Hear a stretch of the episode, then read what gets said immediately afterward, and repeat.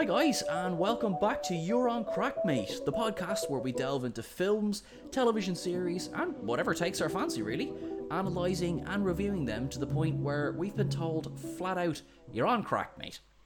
This week, I am very lucky to be joined by Tara, also known as Canaffle Dax.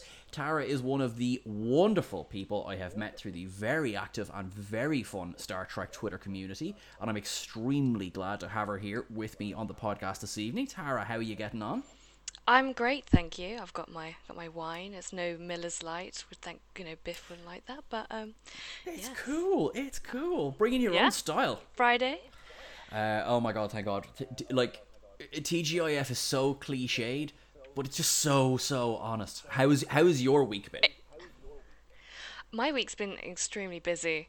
Um, I took today off um, just because I wanted to make sure that I was chilled and as relaxed as possible for this. Because last week I was extremely busy. I was doing a webinar for work, um, and so I had to postpone it, unfortunately. So today I was just making sure that everything's all grand and wonderful and chilled and fun as possible for the one of the best films of all time. Excellent. I like as soon as so when when we met, I was like, you, you were like, yeah, yeah, let, let's talk, let's do a podcast. It's great. And I was like, great. What Yes. film would you like to do? And you just kind of casually dropped one of the best films ever made. It, it, for me, can I uh, can I can I say it? I don't want to like spoil your intro about like what film we're talking Oh, it's- about.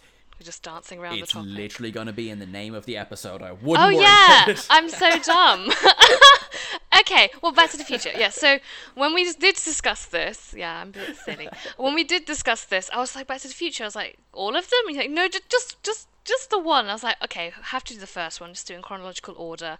But for me, as I said to you, yeah, it the whole franchise is just one big film. Um, so you know, as much as I love all of them, the first one obviously made the rest. So pay homage oh, of to this one. Of course, of course. Like I totally agree, and so I have a not a confession. Okay, before I say anything else, yes, I had seen this film many times. Okay, because normally I have a confession is usually followed with I have never seen this film, but You'd have like Sean confession second, you know, like just do a little music and just like I'm confession writing that one down. Just you know, just credit me for the production, you know. is grand, cool. I'll edit that bit out. Uh, so no, Joe, I I the. It's what is it? I feel, see it as like a Christmas film, if you know what I mean. As in, I watch it like every year, and but I must have skipped the last couple of years because I remember thinking to myself, "Oh, Jeannie Mac, like I, you know, I'll, I'll watch it again, and I'll just be sitting there taking notes and going whatever." I had managed to forget an awful lot in the first one, and I my brain had filled in the gaps with the second one. Yes, that's that's what I love about the whole franchise because with the second one, it, you I I've done that many times because one thing I would just say right now, just off the bat, whilst on the top of my head, um, people don't really know the whole chicken thing is actually in the second film. So Marty doesn't have any flaws in the first film. He's the cool guy who likes to skateboard. He's the guy who loves rock and roll and plays guitar. You know, he you know, he's that kind of cool kid. And you know, he's got a girlfriend and stuff. So with that in mind, with him, you know, not having a flaw, the second film brings that, what are you, chicken? nobody calls me chicken you know um, so that's an interesting point because people because because they go back to the fu- past to the future it does get entangled and you forget what bits what happened where um, which is obviously what happens you know that's why in star trek you know as they say in the temporal mechanics department there's no time like the present but you know we're talking about back to the future which You is are- good It is always okay to drop Star Trek quotes in here. you know, Back to the Future does. Why can't we? You know. I am Darth Vader from the planet Vulcan. I'm done. This is it. This is okay. No. Um, sorry. oh no! I've gave him the giggles. Now this is my podcast. Now while he recovers. Um, Works for me. I feel like I, I feel like I've said on this podcast far too many times. I'm just gonna sit back and let you do all the work, and I feel eventually I'm gonna get called on that. It's like you need to actually do some work, Sean. but no, your work is the post work. You know that kind of stuff. You know all that kind of admin things. This is easy to talk. You know. So. Well, speaking of talking, uh, just for just for our uh, both of our listeners out there, hi mum. Uh, tell us a little bit about yourself, and from that, lead into why this film is the greatest film of all time, in your opinion. Well, if people didn't already guessed that I'm obviously a big Star Trek fan, which means I'm a big sci-fi fan. And for me, this movie is just, as you said, it's a very Christmassy movie. It's that we say it's not Christmas in it, but it is that it's one of those things where it's a big blockbuster. It's one of the most perfect blockbusters ever made. Fight me, um, and you know, and it, it, it's one of those things you put it on. No one can watch this film and then be sad it's one of those perfect, wonderful movies that just makes you feel like you're eating a tub of ice cream or you're getting a hug, and it's just and the, there's just the soundtrack as well. Everything about it is just so wonderful.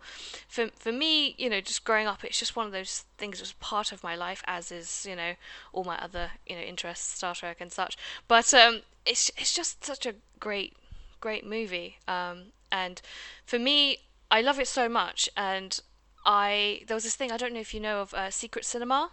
Yes. In London, there's this thing called yeah. So they did a Back to the Future one, and I went to it. It was so good, Oh my god. unbelievable. It was absolutely amazing. I went with an ex who I really uh, like. You know, wish I went with somebody else.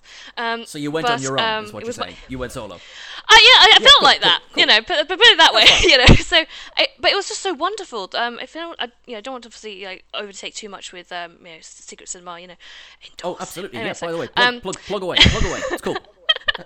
Um, so yeah, with with uh, Secret Cinema, uh, people who don't know, uh, probably already Googled whilst I just you know tried to get the words out. Um, they essentially do a live take. So you watch the movie. They make a whole world, a whole creation. So they made Hill Valley. They literally made Hill Valley in the fifties, in some sort of big industrial landmass in London, and they built everything up. And they had like a diner. Then they had actors who, you know, kind of like those things you see in America where they never break character, but kind of like that, but for Back to the Future.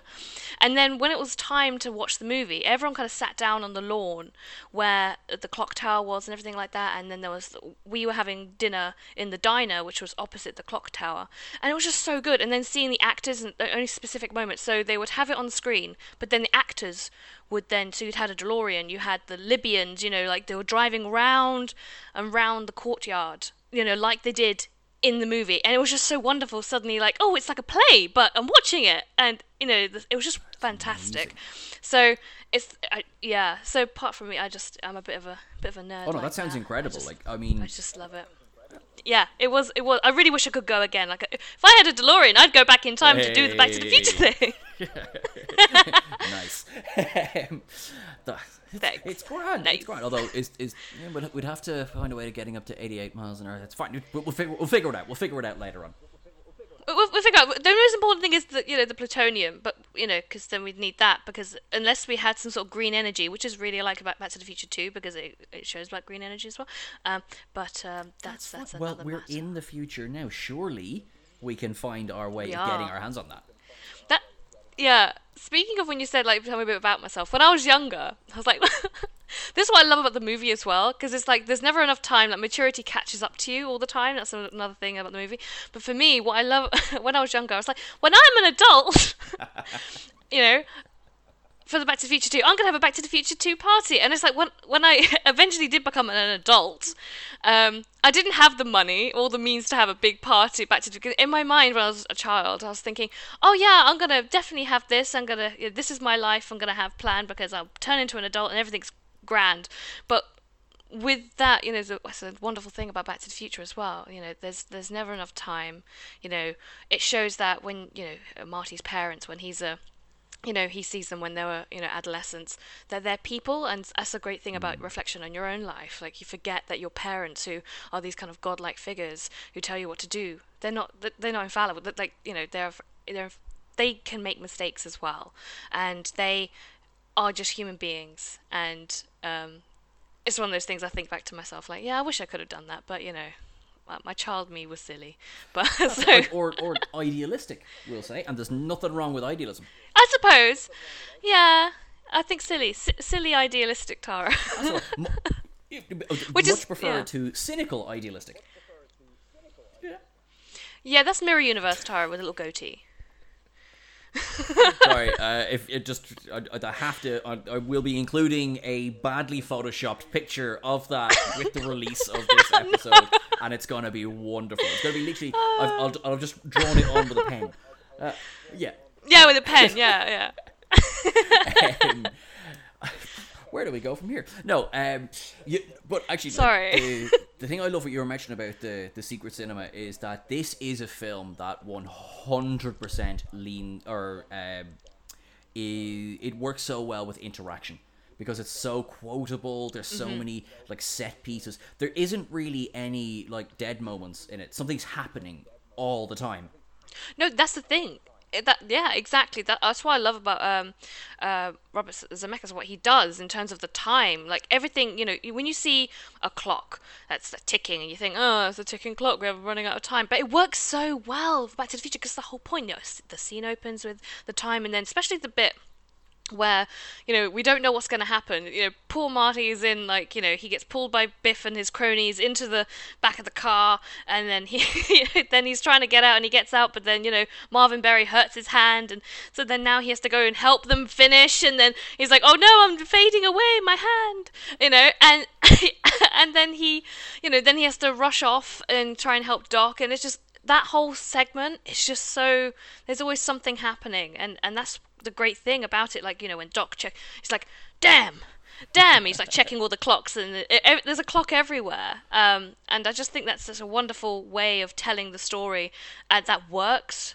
You know people I, I hope people don't think that it's overworked in terms of the time but it's important to have that because that's the whole point of it. It, it, it creates that momentum that you know the whole time Like, running it- out feel. It's funny, like I, I, w- I went looking, and there really isn't a lot of criticism about this film out there, and that's a Mm. great example because in, let's say, uh, for want of a better word, in let's say lesser hands, that idea of the ticking clock and everything that could get hokey, or it could be, you know, hey camera, Yeah. can you see that I'm looking at a watch, you know, but it does, it actually feels, it feels natural. I think a lot of that has to do with the way Doc Brown's character is both written and portrayed. And I mean, we could do the next 40 minutes of just how Yeah. great is Christopher Lloyd.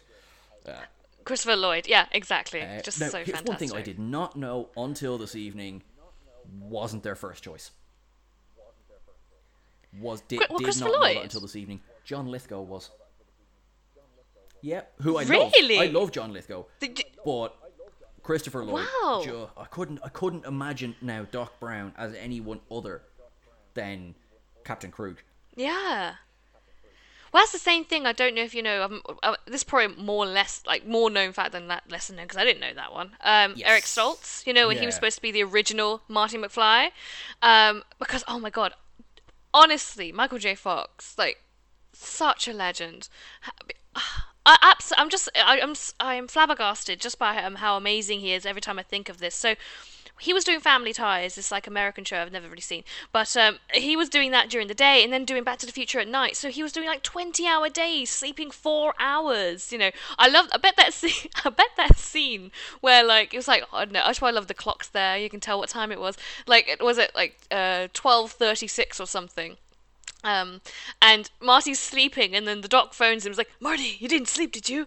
And he's like, "No, no, doc." And I bet Michael J. Fox is actually probably sleeping, waiting, and action. Totally unscripted Ma- moment. Michael, M- Michael, yeah, exactly. He was just like, "Let's just roll with it. Let's just roll Somebody with it and see what Michael a happens." We're supposed to be filming the skateboard scene. Now, And he's falling asleep on the yeah, he's falling asleep on the bed. Um, just someone ring the phone and just kind of roll with it. You know? we'll, we'll loop in some dialogue. honestly yeah exactly we'll just do that uh, honestly I, I i don't know if you just love that scene his favorite ones like can we do another take with that just, just let me just fall asleep right here Just- But like you're dead right. Like I was reading that as well. Like how, I don't know how um, he had the energy to do that.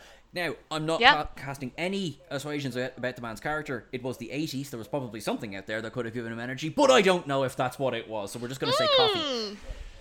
maybe Coffee, may- yeah. coffee black um so Yeah, maybe with that, but they did do the right choice because even though Eric Stoltz I is agree. a great actor, it's just he's not Marty. He's not he he unfortunately he just didn't have that wonder like Michael J. Fox has the face, he has the eyes, the oh I know he has eyes too, but you know what I mean? Like he just those facial expressions where he just like my favorite bit of when the just like when you have George McFly and then Marty is just slowly coming in to the oh, shots love like it. leaning forward, and as that you're, you're George, but that that face, that's just pure Michael J. Fox. Because then, if you if if anyone wants to kind of see the comparisons, you can YouTube it and see Eric Stoltz and see the difference uh, between the two. Like he does a good job, but he's too he's too mature. Like he needed to have someone who has this kind of bit of childlike wonder and just you know very adolescent feel. Whereas you know Eric Eric's portrayal was still feeling a very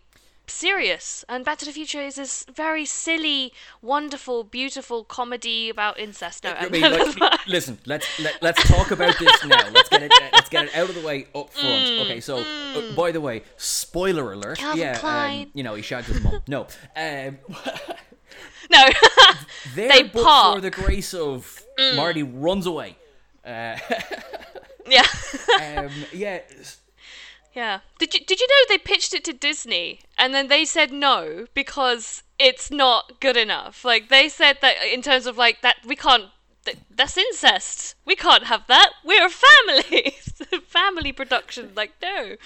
Um which i found quite you know funny. And they were like and then steven spielberg was like yeah sure i'll do it. Can we add some more? Can we can we throw? Yeah, throw.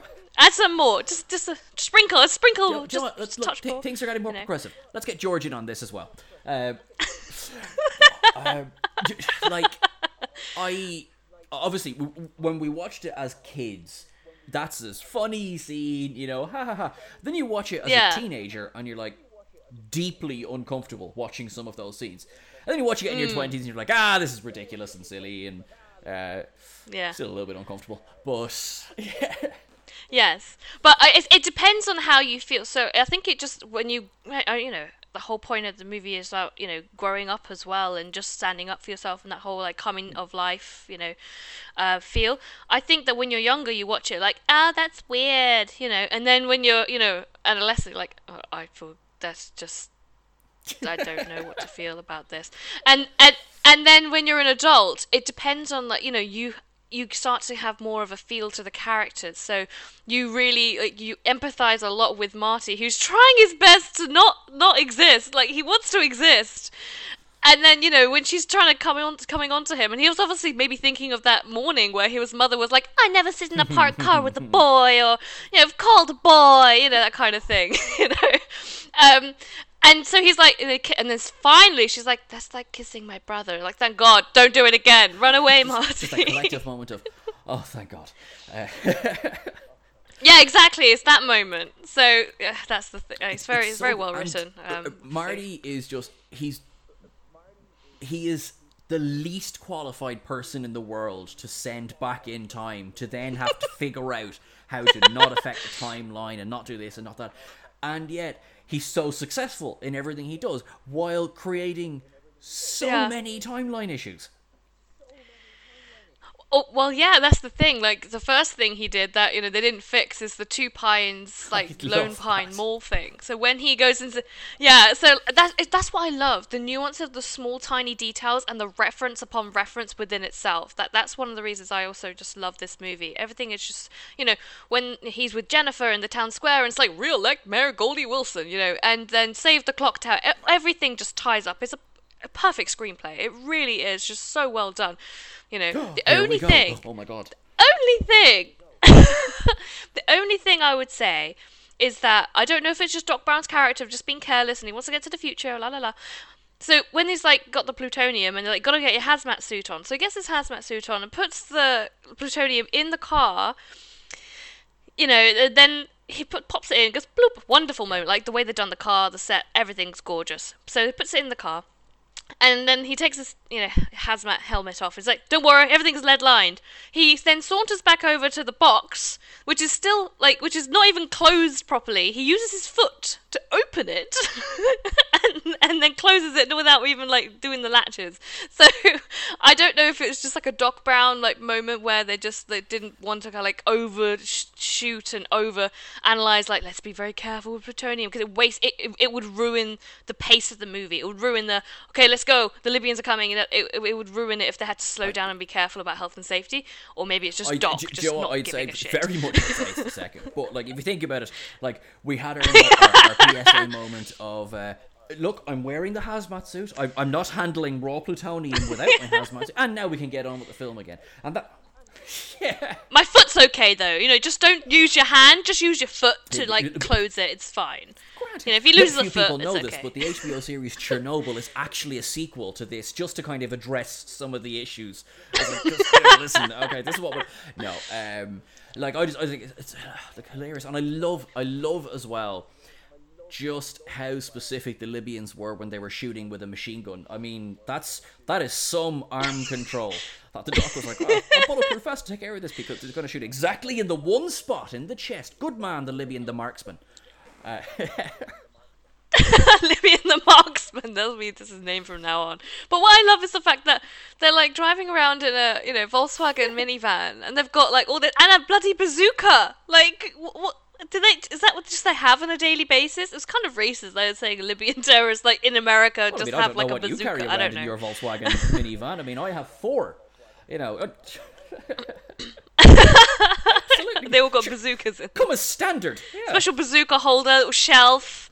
Yeah, come, oh, oh, you got the package, the increased But- package. I just got the see, there you basic You got to shell out that extra one hundred dollars. That's, Ju- that's just the- what they go the- for in 1985. Oh, yeah.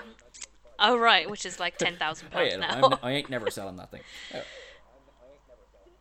there is. Do you know what? My my one thing about this film.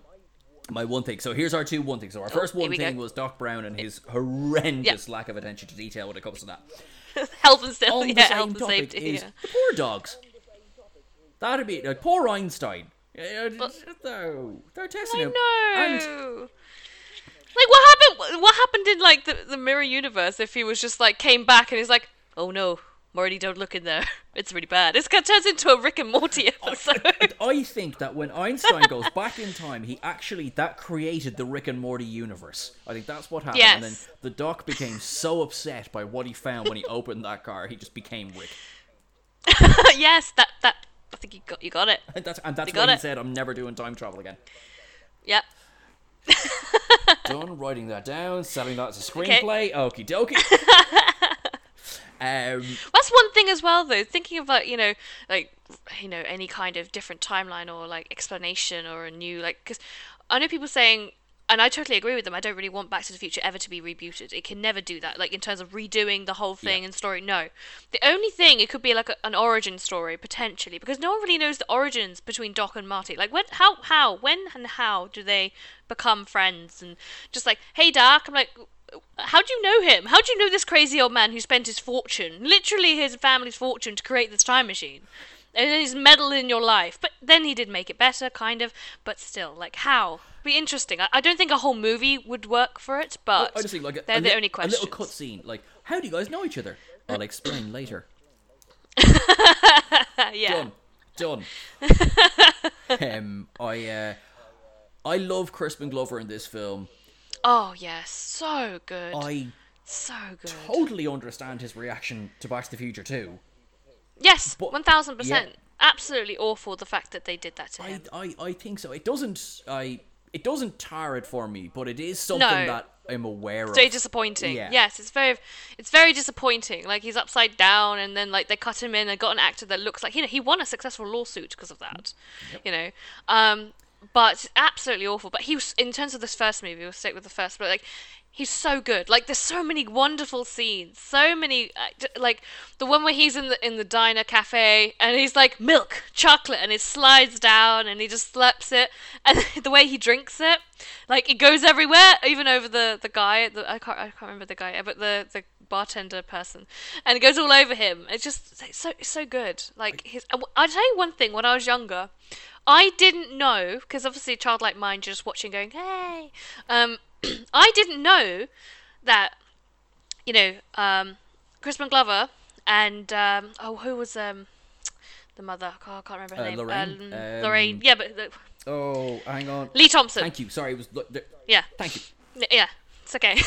um, Should have written that note down, Sean. Anyway. it's okay. I'm here.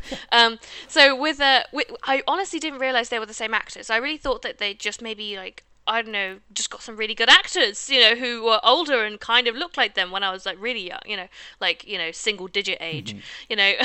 so, um, and then obviously when I got older, you know, teenager rewatching, it, I'm like, wait, they're the same people. I didn't know this. Um, so that was one absolutely wonderful like development for me. Just added a, another layer of how much I love this movie and the people in it, their talent of everything. So obviously the talent of directing, the talent of the music. Oh, honestly, Oh my- A- Alan Silvestri, so good. Like the jingle, the little motif. like, it, it gives you tingles. The jingle that gives you tingles, you know. I remember I, I teenage years, uh, myself and uh, my my mate Darren, who's one of the podcast recently, like big into music, and he at the time was much more of a fan of these. Like I was, I had seen these films, I liked these films, but he would be almost once a week, kind of kind of watching. And I think we got like a compilation CD or something, and it was burned extra legally, and so we didn't know what the tracks were on it, uh, and just stuck it on. We just thought it was film music or whatever, and it may not have been track one, but let's say it was track one, all right. And that little, and like he nearly fell off his seat. and I was like, hang on, what is this? And then the main theme was like, ooh, oh, I remember that one. But yeah, even that little motif, when you're as familiar with the film as he was, it's like instantly, straight away, Alan Silvestri, Back to the Future, absolutely brilliant. Of course, now I'm much more familiar with it because I listen to it like once a day because I'm slightly psychotic when it comes to that. On no, uh, it's not psychotic at all. I, I honestly, I love, absolutely love that music. You can listen to it, and you know which part of the film it is. That and that's good. Really, really, no, really good. Um, like mu- music creating for films. I, I, I don't know the. My brain has forgotten the word. Um, um, but still, um, I just think composing. That's the I, word. I'm like I I would like to now vote to rename every composing course in college to music creating for film.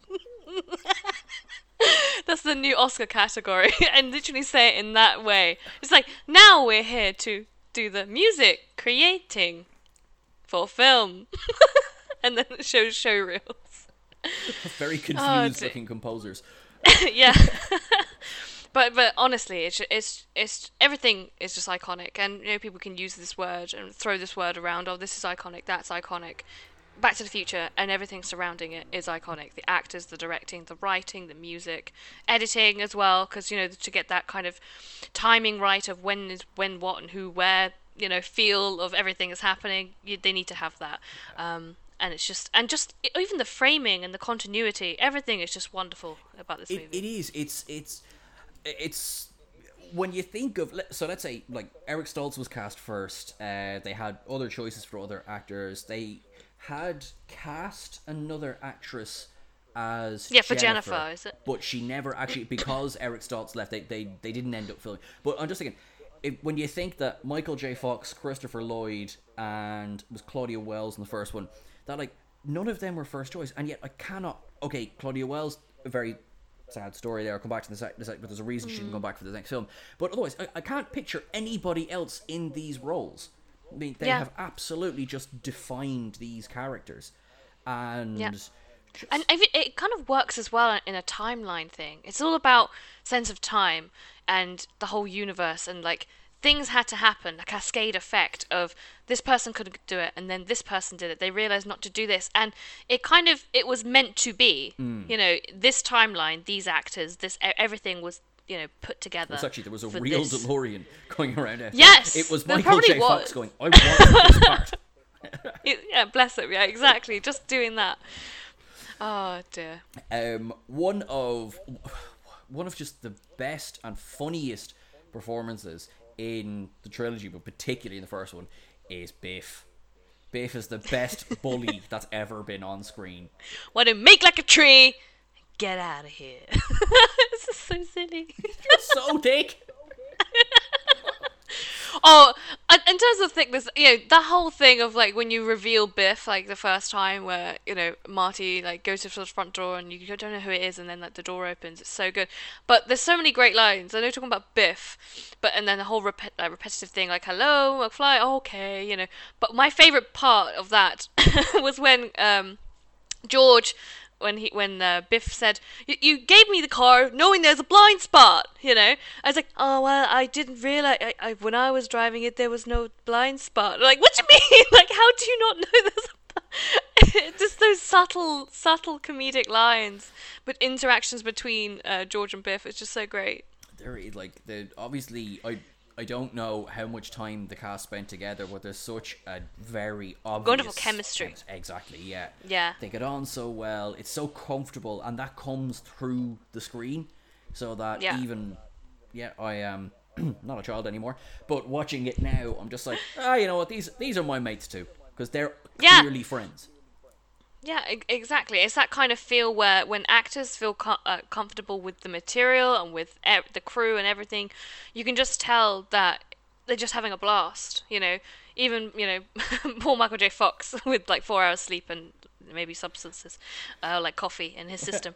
um, so i i it's yeah, it it's really just you know wonderful to see. Um, and you know, to be like I often wonder because I wasn't born when this movie came out. Oh, or was I? No, no, I wasn't. when did it come out? Did it come out 85 actually? Hold on. Is it 85? I'm because I keep thinking of the I think second movie was 89, wasn't it? Yes. Really should have written this down. So, as 19, 1985. Yes. yeah, so I definitely wasn't uh, alive uh, when this film film came out. So I just wonder what it was like for those people, those lucky, lucky people, to go and see this for the first time. It coming out, having the adverts everywhere, and all that. I, I just that feel of watching this very different type of comedic sci-fi movie uh, for the first time. Because yeah, Um, because it, it's it was hip. It was ne- like it was modern when in the '85 scenes. You know, it's and Marty is so obviously. You know, he's The cool guy, yeah, exactly he's the cool guy whose best mate is uh, crazy old man. It's great. It's cool. It's fine. but of course, um, uh, you know, he has he's he's with the pretty girl, and the family doesn't start out successful, but they certainly do end up success. You know, and it's great. And then he goes back to It's very relatable for a lot of people. yeah, yeah, like and and on top of all of that, he's nice. yeah. You know, he's not like this kind of the the, the douchey popular kid. You know, um, Yeah, like Biff. we don't even know if Biff's popular. He just has like three cronies that follow him around. and one of them was Billy Zane. I love it. I love that one of the cronies was Billy Zane.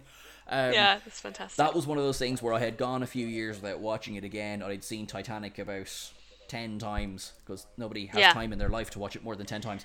And um, and there I was watching. I was like, hold on, there's Cal. exactly.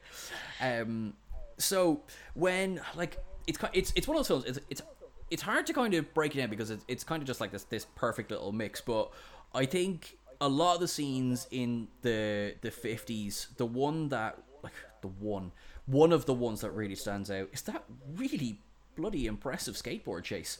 So Oh, that's so good. Oh my god! It's, I was- kind of watching, going like, you know, okay, okay, okay. I'm really enjoying this. Okay, I'm loving this. All right, more. Get in my eyes. Uh, Well, that's the thing. Again, that's Michael J. Fox. Like he skateboards. You know, that's what he he you know he he does. Um, and absolutely just brilliant. I one thing in terms of the skateboarding, like I just love. I you know. I'm accident prone. I'm terrible. I I constantly accident prone. So for me, I would you know have that kind of urge. Even wa- watching it now, like I'd love to get on a skateboard and just follow a car around. Just grab onto the back of a car and just be like, hi. Just like drive around because that would be so cool to do but people did that. I don't think it was a thing over really o- over in the uk No, um, yeah, a kind of not. I, I remember a couple of years ago there was a video doing the rounds of it was now I think it was some young lad had hopped on the back of a bus and that clip was like the most viewed news item of the day to think oh my god somebody's done this. But like but that's just it's done about three times in Back to the Future. Like it's yeah exactly. And, this, and then americans are like yeah that he happened didn't want to pay for the bus that probably, probably wouldn't really it probably wouldn't happen too much in Ireland. You know, kind of the back of a tractor, and you just wouldn't. you could just walk. I would actually. And you know what? I'm, I'm totally back in the like. Yeah, I've got my skateboard. This is cool. Can we speed it up there, Jim? I just gotta go to the field. I'm only going a couple down doors down.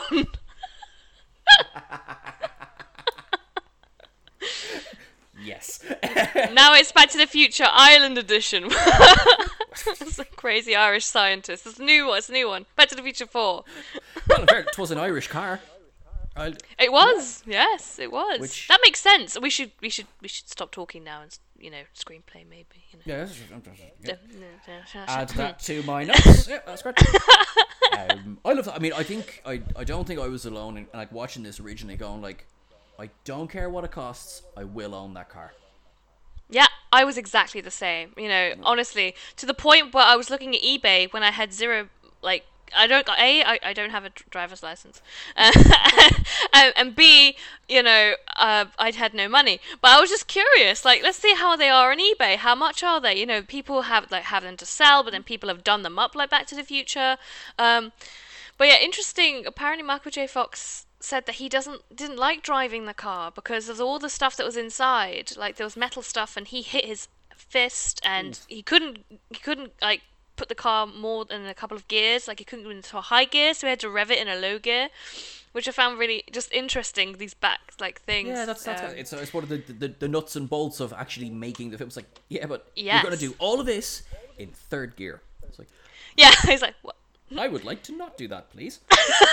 exactly. But it's just one of those things where if Back to the Future was never made in an awful world and universe where it never was never made, would the DeLorean would DeLorean be as iconic as it is? Would we have forgotten it?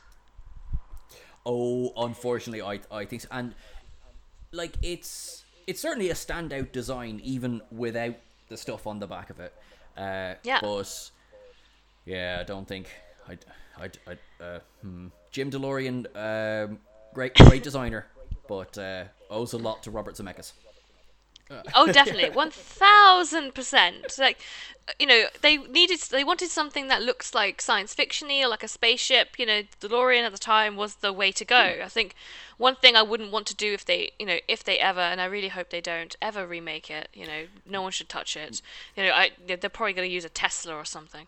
Uh, um, let's not talk about Tesla. Um, but but but still, I just think that you know it's it's an iconic and I- and if i won the lottery or somehow came into a large amount of money um you know one of those i suppose vain purchases would probably be buying a delorean in fairness, it's it's one of those things. You know, you have people around the house. You, obviously, you keep it in the garage for exactly this reason. You'll have people around the house, which will of course be a mansion in this uh, scenario.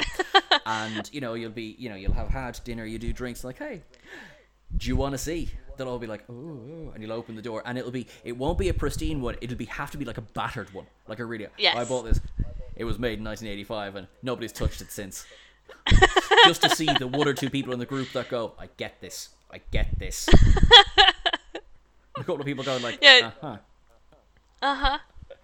Oh yeah no e- exactly. Oh it could just be it reminds me of um i know we're talking about um, back to the future. Remind me of uh, blackadder when they had the dinner and then they're like back um blackadder back and forth and he's like and now let's return and retire. This is my time machine. And then Baldrick actually did make a time machine so. That's all right. I mean, I, I, I know, like, uh, as soon as I, you know, make big when you know the podcast kicks off, um, I'll be uh, I'll be buying a TARDIS for my uh, for my mansion. So Oh. just collect the time machines. Exactly. That'd be so. I wonder, like, to make a TARDIS, like, I wonder if how you would do it in terms of an engineer would probably have to. He'd probably like, no, you can't do it because of physics. But it, it would look like it's just a box. But then, like, I suppose it would have to be like a cupboard and then a door at the back that goes into a room. I think it's I- the only way to do it. Isn't what did Bill say? Is it a knock through? It's like, yeah, I could, yeah, Yeah. I could do that. Like, Yeah. hey, look, it's bigger on the inside, and just wait for that one person to go. Is it actually? Yeah, and then you go in and it's like your game room or some like you know like big massive like there's a pool table and everything. It's just like how I, I don't know how this is done, but I'm on board. um, now, slightly back to Back to the Future, although like I've been just as bad for going on tangents.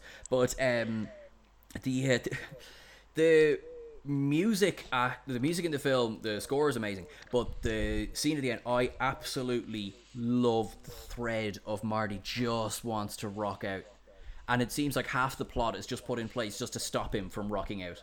So he has his battle Yeah. of the bands, the audition for the battle of the bands at the start. I'm sorry, you're just too darn loud. You know.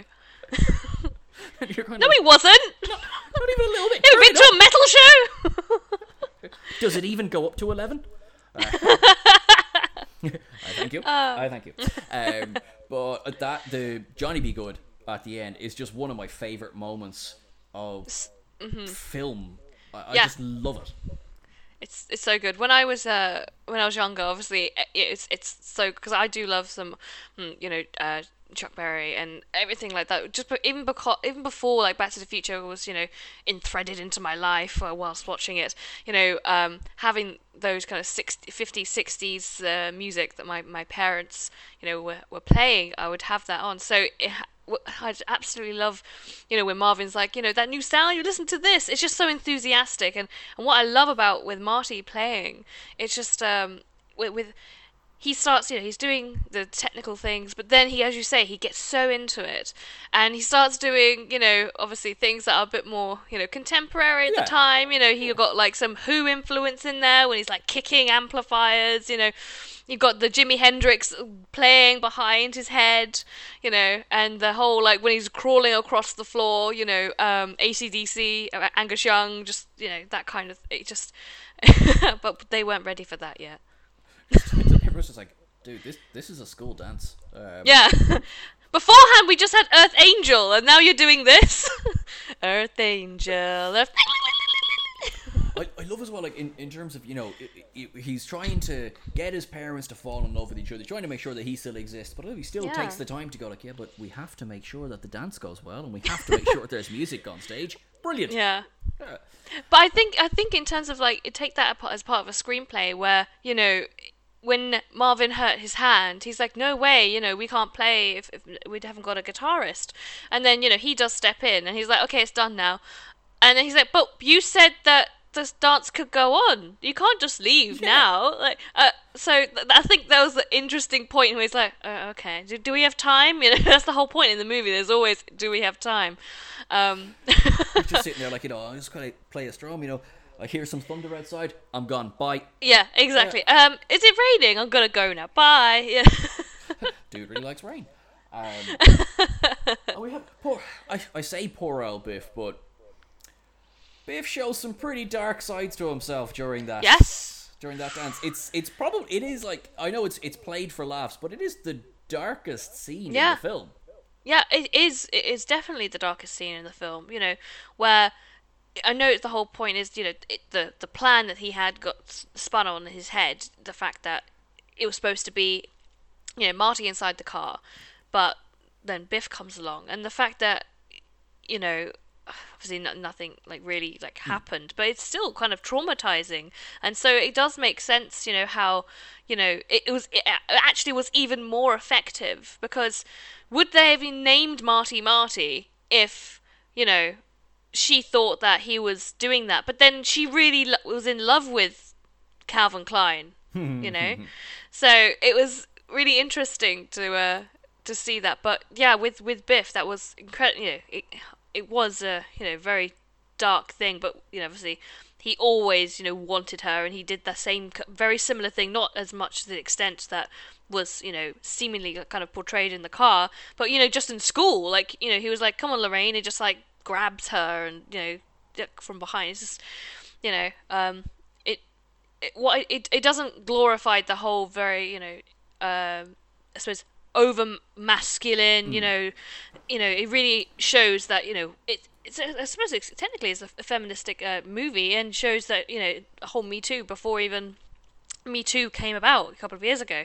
Back then, you know, that's not the way you treat a woman. Yeah, this is how you do it. You know, you try and, you know, they're human beings. They're not things to, for you to kind of like touch up. it, it, it's true, and like part of part of Marty's problem in the film is that Lorraine is very very forward, and she's like, Yes. "Oh, I like you," and that's part of Marty's problem. She's like, you, "Oh crap, you okay, uh, no."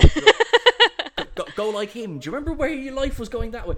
Yeah. And you know he has to obviously try and, and let her down gently, but she is pretty sure of what she wants, and she's gonna go and Yeah. you know take it. And then obviously Biff gets in the way, which is good for George um, because he gets to then play the hero a little bit.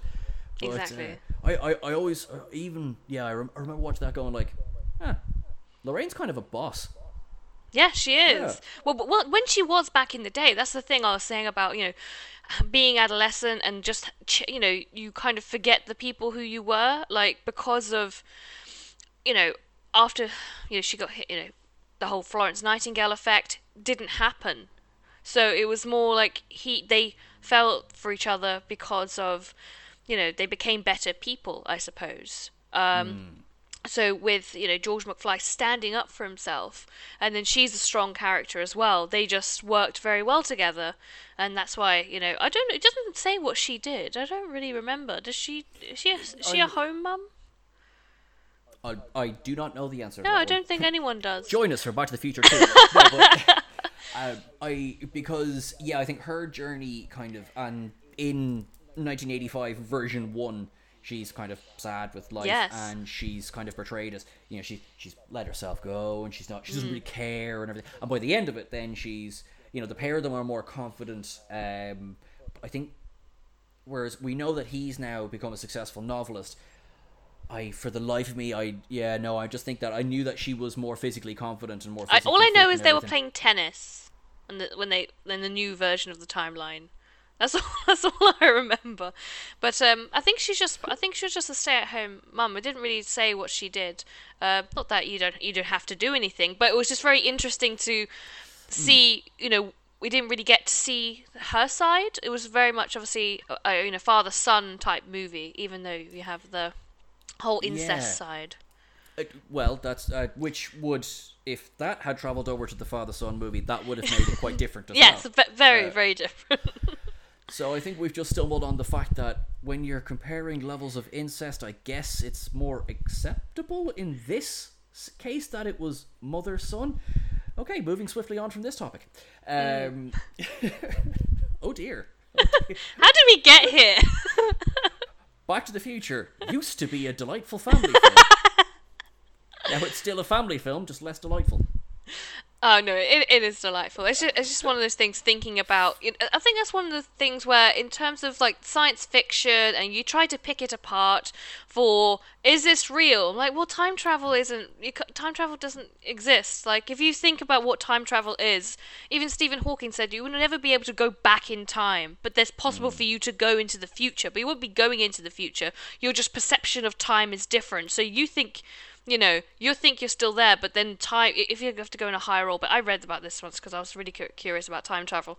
But, um, but it's one of those things where if you pick it apart too much, the story, is the story good? Is the story entertaining? Yes. You know, it doesn't show, you know, uh, it's, it's, it's funny, you know, it's smart, you know, it's, everything's just wonderful about it. It is. It's highly enjoyable. Uh, sorry, completely agree with you. In anything, in the greatest screenplay of all time, you can pick Yeah. anything. Do you know what I mean? Yeah. You, you'll find the thread that, uh, and that's fine.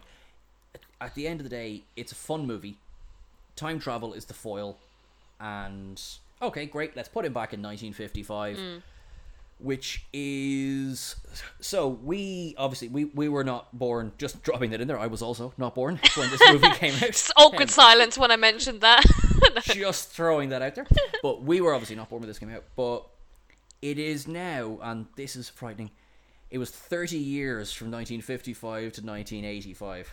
It is Wow. longer ago now. Like in 2020, uh, it's what? Th- it's 35 years yeah. since Back to the Future came out, which is scary when you think it's less time between the 50s and the 80s. And I think that's fascinating because you see that in obviously this film, but so many films, well, that kind of the nostalgia. We're obviously enjoying something of a resurgence of, you know, 80s slash 90s. And w- e- even we're kind of looking back on that and going like, oh my god, oh my god, did we actually do that? I saw I saw somebody post a video yesterday of early 2000s fashion, and I'm just like, Oh God. that was a thing. yes. That was a thing. Oh, I Um, just had a reminiscent thing. The whole like you wear a long sleeve top and you put a t-shirt over it, that whole like different color thing, and then Guilty. yeah, Yeah. I did the same. I I actually had a top that had it sewed, so it was like it looked like I had it, but it wasn't.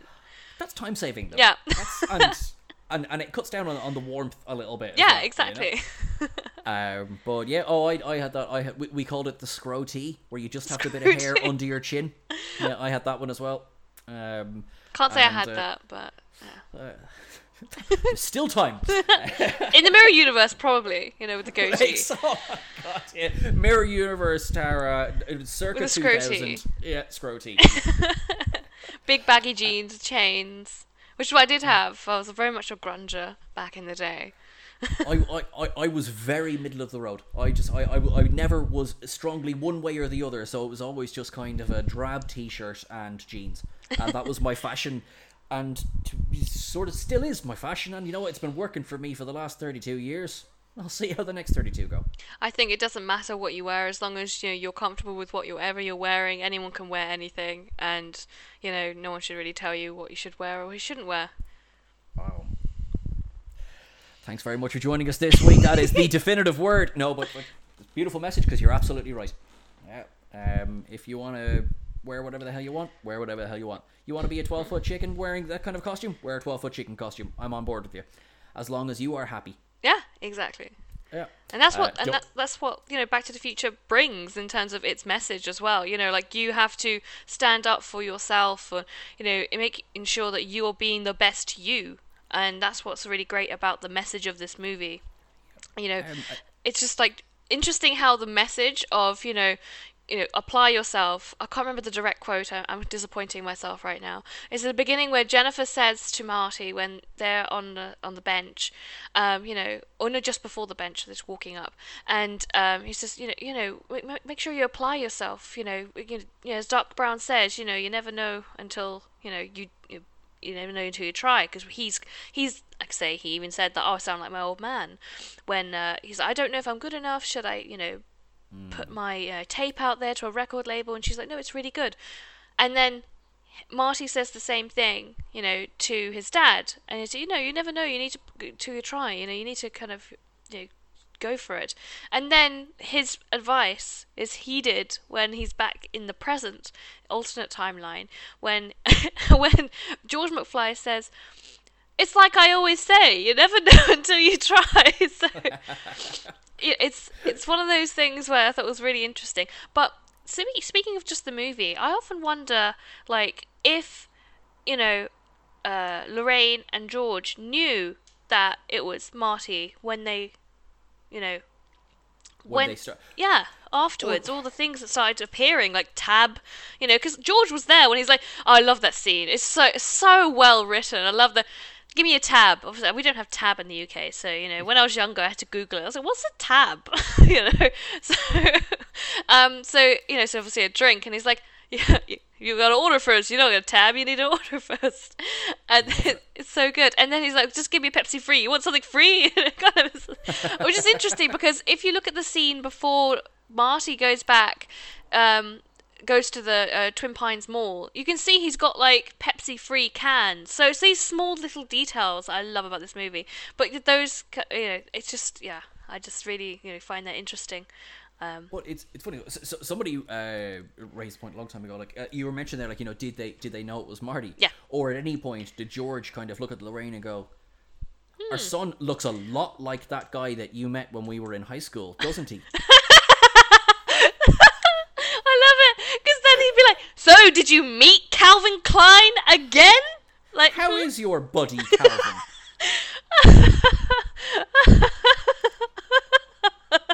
I love that. I can imagine it as a skit like Robot Chicken or something like that. Are you telling me? No. Lorraine, what? I can't do a Crispin Glover impression. I'm so, I'm so sorry. I apologize to all your listeners. That's that, that that's all right. They both forgive you. Okay. Um, but, oh dear. uh, but uh, yeah, like it's like I would go so far as to say this is one of the perfect films. Yes, one thousand do you know what I mean? percent. Yeah. It's if you think it's a perfect sci-fi film, it's a perfect comedy film.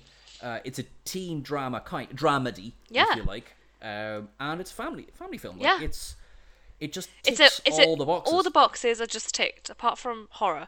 You know, it's just you know everything's everything's kind of ticked. You know, in terms of entertainment, music, and uh, everything. And I've said this so many times, but I can't say it much, and I'll just keep you know banging on about it because it is just wonderful.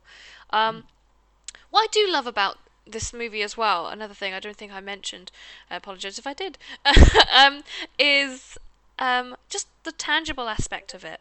So when you have everything that's, um, you know, uh, to do with special effects and things like Oh, yeah. that. So when when like in the opening scene where Marty, you know, he's like Doc, Doc, where are you, Doc? You know, and then and you can see the mechanical arm is getting Einstein's food and things. You know, in modern movies that will probably be, be CGI. They wouldn't bother making a mechanical arm rig to do that. You know, it's that kind of wonderful 80s feel. People are like, oh, 80s feel, but because the you know the the special effects weren't up to scratch back by you know back then, so they're going to do it. But obviously now it is. But that's the problem with a lot of lot of modern movies. Um, like I haven't seen Lion King, the new one, but I heard that a lot of people say, yeah, it looks great, but it's just like meh, you know. So I haven't seen it personally, but I, I just don't particularly, you know. Have you seen it? I no, I was going to say I, I agree. I haven't either, and the the review I've heard of it, it's like yeah, it looks like real animals, and because of that, it doesn't work Yeah, because they don't emote. You know, it Yeah. looks like a lion singing. A lion sings tonight. It's like Yeah. okay, what? it's the uncanny alley. That's like I I know uncanny valley, but my friend always has he always laughs at me and like no, that's fine. I always call it uncanny alley rather than uncanny Love valley. um, so I have to stop myself to remind me. Everybody like she said it wrong, but yeah, that's why I, I always do because that's my brain. Um, so but with um yeah, it's that kind of thing where I think if they were you know any kind of in reimagining or that's what I think. What's another thing that's great about it is the, it's the tangible aspect, like small things, like you know the Dymo labels, like you know the, the small things, like little labels on top of uh, you know the the dials and things like that. It just it feels like a workshop. And my, my dad, who's a mechanic, you know, it just makes me, uh, you know, when you see something, it you know evokes a memory or something that feels relatable and tangible. So it makes me feel and think of like when I look at the workshop type area, like oil and grease, you know, to do with cars and that kind of very, you know, feel feel of um, metal. It, it it makes it so much more of a a cerebral experience for your senses when you see these kind of details that are real versus you know CGI. You know, because the actors are in, interacting as much as you know, great you know, actors as they are. Um, my friend um, actually told me about uh, Ian McKellen in um, Lord of the Rings during I think it was one of the eagle like scenes where he was just you know in a green screen on top of like a mechanical bull and apparently he he cried because I yeah, yeah, I- I because heard he said version of he was saying to Peter Jackson, "It's like this is not why I became an actor." You know, so it's, it's one of those things where to have a, something so great, you need to have something tangible. It's not saying that the actors don't do a good job. Of course, we see modern movies, you know, that have mostly CGI. They're interacting with a ball and a stick. You know, it's so good. They have great talent, but there's nothing just for the audience and obviously for the actors, just something so tangible that allows you to really be immersed in the world. Yeah, I mean, literally couldn't have said any of that better myself. I'm, I'm a if our uh, shared interest obviously in Star Trek, I, I would always Mm. prefer the earlier films where you know I'm I'm sure it was a pain in the mm, Mm-hmm. to film a lot of it, but it looks as real as those it can be because got Yes. real models of starships. Whereas, uh, particularly, obviously, TV understand budgets or whatever, but you kind of your later DS9s, your Voyagers, and you can kind of see the, you can see the edges, you can Yeah. see it's soft, and particularly, do you know what? and actually, it's, and it's expensive as well. They reuse it. I just want to drop in with Mm. Voyager because since you said it, I have to say it because everyone knows. Who knows me on Twitter? I talk talk about Star Trek a lot. There's this one special effect that they reuse a lot on Voyager, which is green cloud. You see it everywhere. So if you're watching Voyager, note down when you see the green cloud like go explosion explosion through a Jefferies tube or a tunnel or something like that. You always see it because that's Oh, do you know, now that you say that, I think as soon as you said explosion at Jefferies tube, I was like, I bet you, it's, I bet you it is this one I'm thinking of as well. And also the one with a, a microcosm, mi- mi- the one where Oh, yeah. yeah. yeah, So the the COVID nineteen episode where we have to fight the virus. um, even they have like explosion when she throws like the bomb in the in the. Th- it's the same. It's, it's the same explosion. It's the same explosion. But this that's Just gonna have to cue up the explosion and Yeah, exactly. What can we use? Like, oh, that cost thousands and thousands of dollars to do. You know, like, uh, can we reuse it somewhere? You know, I, I swear they they reused it at somewhere else and changed the color or hue or something. But you know, that's the thing. They are very expensive. Um, and I just I don't know. I just think that with um with the special effects in this movie, you know, a lot of them are really like physical. There's like all the flames; they're real flames. Obviously, the explosions and the electricity aren't, you know, are real. But you know, um, I think they were ILM, wasn't it? Industrial Light Magic, who did it? I, oh, do you know what? I have to double check that, but it wouldn't surprise me. Yeah, they're, like they're, they're so, obviously the biz. Yes, exactly. So so so very very good. Um, but everything else, like they, it just felt like they tried to keep it as a minimum. Like they had the smoke, they had the ice on the car. Like how did they do that? I think I, I don't even know how did they put the ice on the car? Like did they use? They must have used um, uh, liquid nitrogen or something to like, yeah. It must, Or they just sent it back in time. Oh, oh, sorry, sorry. it is a documentary. Um, it course. is exactly what happened. Um, you just need one of those things. Dun dun. You know, this is what happened before. So it, it, this is my, my mistake. I, I thought I explained to you that this is actually a podcast, National Geographic. Uh, we are going As you can see, all- Marty travels through time, unknowing that he is altering the timeline. I mean, what he is. So, um, I, I, can't believe we got here already. We kind of got to the final section Oh, of wow. this. I know this. This it's like two minutes. Um, like when I say final thought, it's very hard to say final thoughts because everything we've said has been final thoughts on this film. But if, hmm, how do I phrase this? If you were to write about a five-line review slash pitch to get somebody to watch this film. What did you love? Why do you think everybody should watch it? And I'm gonna let you take it from here. Let's see, five lines. I don't know. Um, everyone should watch this film because it, it's a film that everyone loves. You cannot not love this film. There's something for everybody in it. You know, there's you know skateboarding, there's music, there's you know car chases, there's you know action with people being shot. Um, do they survive? We don't know. Um, you know, there's there's lots of things. There's, there's something for everybody in there. There's you know for people who like a bit of romance and things like that. There's that kind of interaction. People who like sci-fi, well, you know, you're in the right place. Um, people who like clocks, there's lots of clocks. You know, if you like clocks, there's a great great amount of them. Um, and uh, if you're really big fa- fan, a fan of thunderstorms, there's something like that too. And if you're really into heritage, there's people who want to save a clock tower. There's that as well. So there's something in it for everybody. That's that's actually true. Like that's not even a joke. All No. of those things are in the film. um, okay, Tara, I just want to say thank you so much for what has been like one of the best chats I've had in so oh, long. thank you. No, thank you so much for having me. It has been a blast, and it's been crazy how quick it's uh, it's gone. absolutely flown by. Look, literally can't believe it. Um, but uh, now I have to return the laptop to the person I stole it from. So, uh, no, thank you so much. Uh, if you'd if you'd be consent to come back, I'd love to have you back for another episode. Definitely, uh, definitely. Excellent. Well, thank you very much. Um, and because there's uh, legend has it, there's two more films in the series. Is there? I never knew. I'd, I'd, I'd, I'll, I'll have to see if we can uh, dig out some old VHS copies of it. yeah, let's see. Let's see. Put a projector screen. And that is the end of our episode this week, guys. Thank you so much for joining us. Whether you think we're mad for what we've said, think we're stunning and wonderful, or frankly think we're on crack, let us know. Uh, Tara, if anybody wants to reach out and talk to you, which they absolutely should, where can they find you? Um, well, they can find me just on Twitter at um with it's at Canaffle, so it's C A N A F F L E. Um, so yeah, I'm just on Twitter. Just hit me up. Excellent, cool. And I will put that handle in the description for this episode as well because seriously, follow, chat. She's brilliant. You won't regret it. um, and it, please consider following the podcast um, on Spot- Spotify, iTunes, or the podcast catcher of your choice.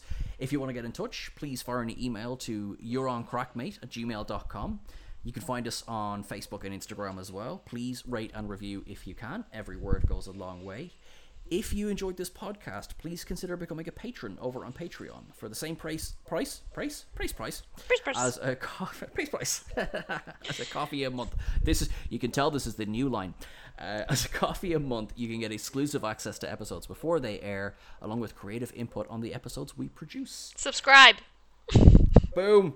You heard her. She's smarter than me. Uh, we will be back next week for another episode of You're on Crack, mate. I've been Sean. I've been joined by Tara. She is brilliant, and you've all been awesome. Bye.